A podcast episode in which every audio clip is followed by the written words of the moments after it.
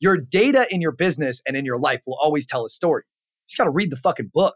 And so when you look at like backdating the allocation of your minutes over a given month, now you can just make a list of like, what's some of the shit I could get taken off of my plate? Yeah.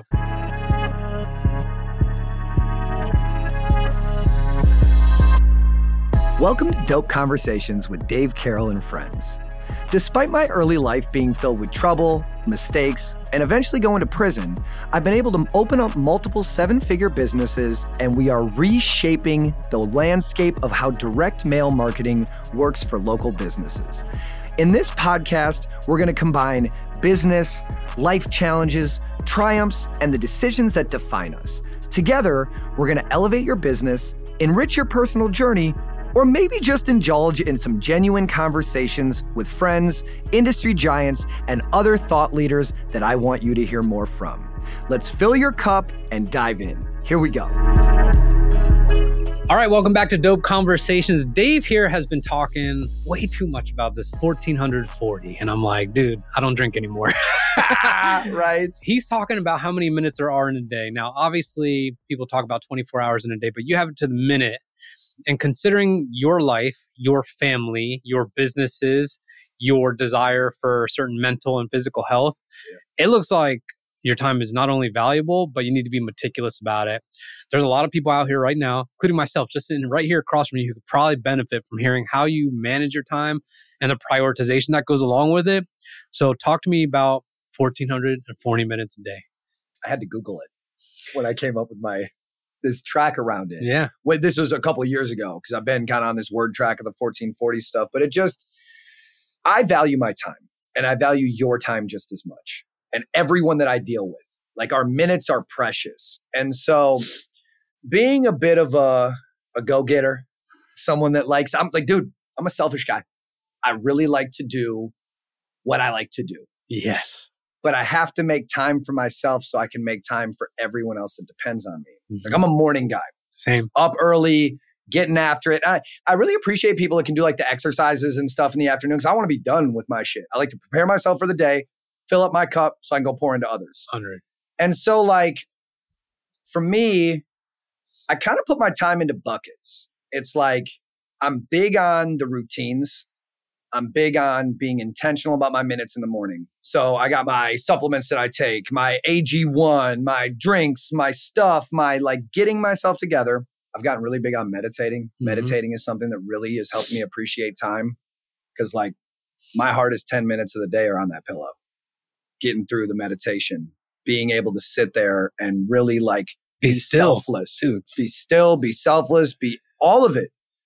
I go into this place of meditation where it's like the waves in the ocean coming in as a thought and then I can push them back out and like going. It's so beautiful. But in getting deeper into some of the meditation and the wellness practices, we've talked about it with running. I look forward to the hard. If I'm in a 25 minute sauna session at 220 degrees, I like the 21st minute. If I'm running 10 miles, I look forward to the ninth mile.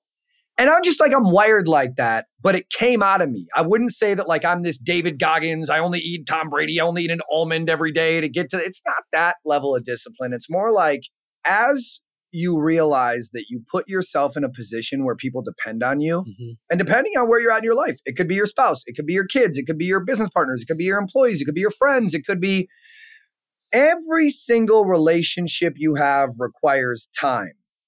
And one thing that I learned say this was like through my journey in prison is like, I'm just going to give you enough time to be yourself. Mm-hmm. And then hmm. I'm going to believe you.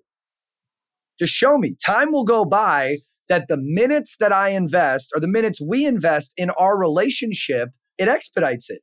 I have a couple of my friends that I met when I was locked up that when you look at the minutes spent, I spent more minutes with those people than members of my family because of how long we yes. were around each other. Yes. And so when I look at the delegation of minutes and like, where do I spend my time? It's very important for me to get the things out of the way in the morning that are like required of me. Yep. The promises I made with myself, the contracts I signed with myself, the wellness, the exercise, the working out, the getting myself ready for the interactions I'm going to have with my kid and my wife and going into some of the meetings that I have during the day. Mm-hmm. I think a big chunk of your 1440, and there's no science to this. Like, you have to spend this many minutes doing this and this many doing this and whatever. Anyone that is not time blocking during the day is doing themselves a disservice. You got to have time blocked out where you are not available to be booked on a call, pulled into a meeting to do a thing. You just got to be able to spend that time with yourself. You got to be selfish and be able to understand like, you hear me talk a lot about the person in the mirror. That motherfucker needs some minutes. Yeah. Like you got to be able to get through that. But I think depending on like in your journey of where you're at, and I specifically say this for like business owners, especially business owners that are parents or that are in a relationship with a significant other, married, boyfriend, girlfriend, whatever, is like the things that you feel a lot of the time from nine to five, let's call it the workday, probably require a lot less time than you think they do. Of course. The effort, the energy. I just had to get held accountable by my wife today. We're going through a situ- an unfortunate situation with this like accounting team that we're letting go because they didn't do what they said they were going to do. Yeah. And I got an emotional reaction to a response from them about ending our engagement.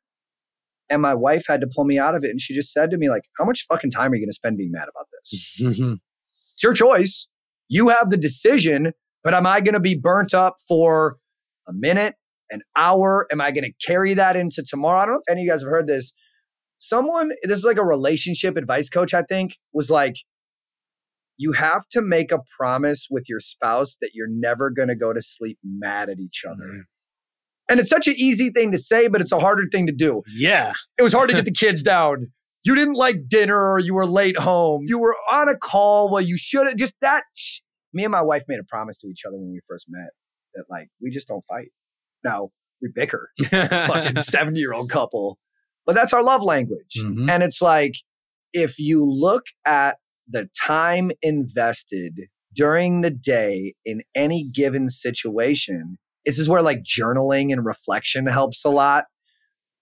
I do some pretty anal shit with my calendar, but I've just gotten to this point where it's required of me. Like, I have an executive assistant. My day is managed, not like you hear like Gary Vee talk about like to the minute Yeah. where it's like just run and gun it. That's too fucking hectic and chaotic for me. But my time is managed to half an hour blocks during the day and every day. And we go nine to five. We, I know we all like wake up earlier and probably work a little late or whatever. Two hours of my day, you can't fuck with me. Mhm. Like I need that time. Yep. To be to myself, to catch up on a thing, to whatever, remember to do some shit or whatever. But I think like what's been great is like the entrepreneurial world has expanded. I don't know how many people watching or listening are familiar with like VA work or hiring virtual assistants in other parts of the world. Best hire. But dude, like you can hire someone, especially like we have a lot of experience with like South America and the Philippines. Dude, you can hire someone in the Philippines that would be getting paid 80 grand a year over here for like less than $10 an hour. Yep. And it's gainful employment. Oh, it's amazing. Like- you can change people's lives. I cannot emphasize that enough. I think we I'm- need to I'm do a whole with you. episode about that and where it is. We employ 20 people right now Yep. between South America and the Philippines Yeah. inside of dope alone. Yep. And we overpay. Like Yep. we do shit to be able to have effects on people's lives and change it. It's really important. We'll talk about that more. But like it is such an easy hire to find someone to simply like respond to your emails, book your calendar, do your follow-ups where like there are people way less intelligent than all of us watching this that have this shit already figured out, that Yeah. are running companies just staffing people to do this shit. If you have not explored how to hire someone, and whether it's US based, somewhere else in the Yeah. world, it doesn't matter.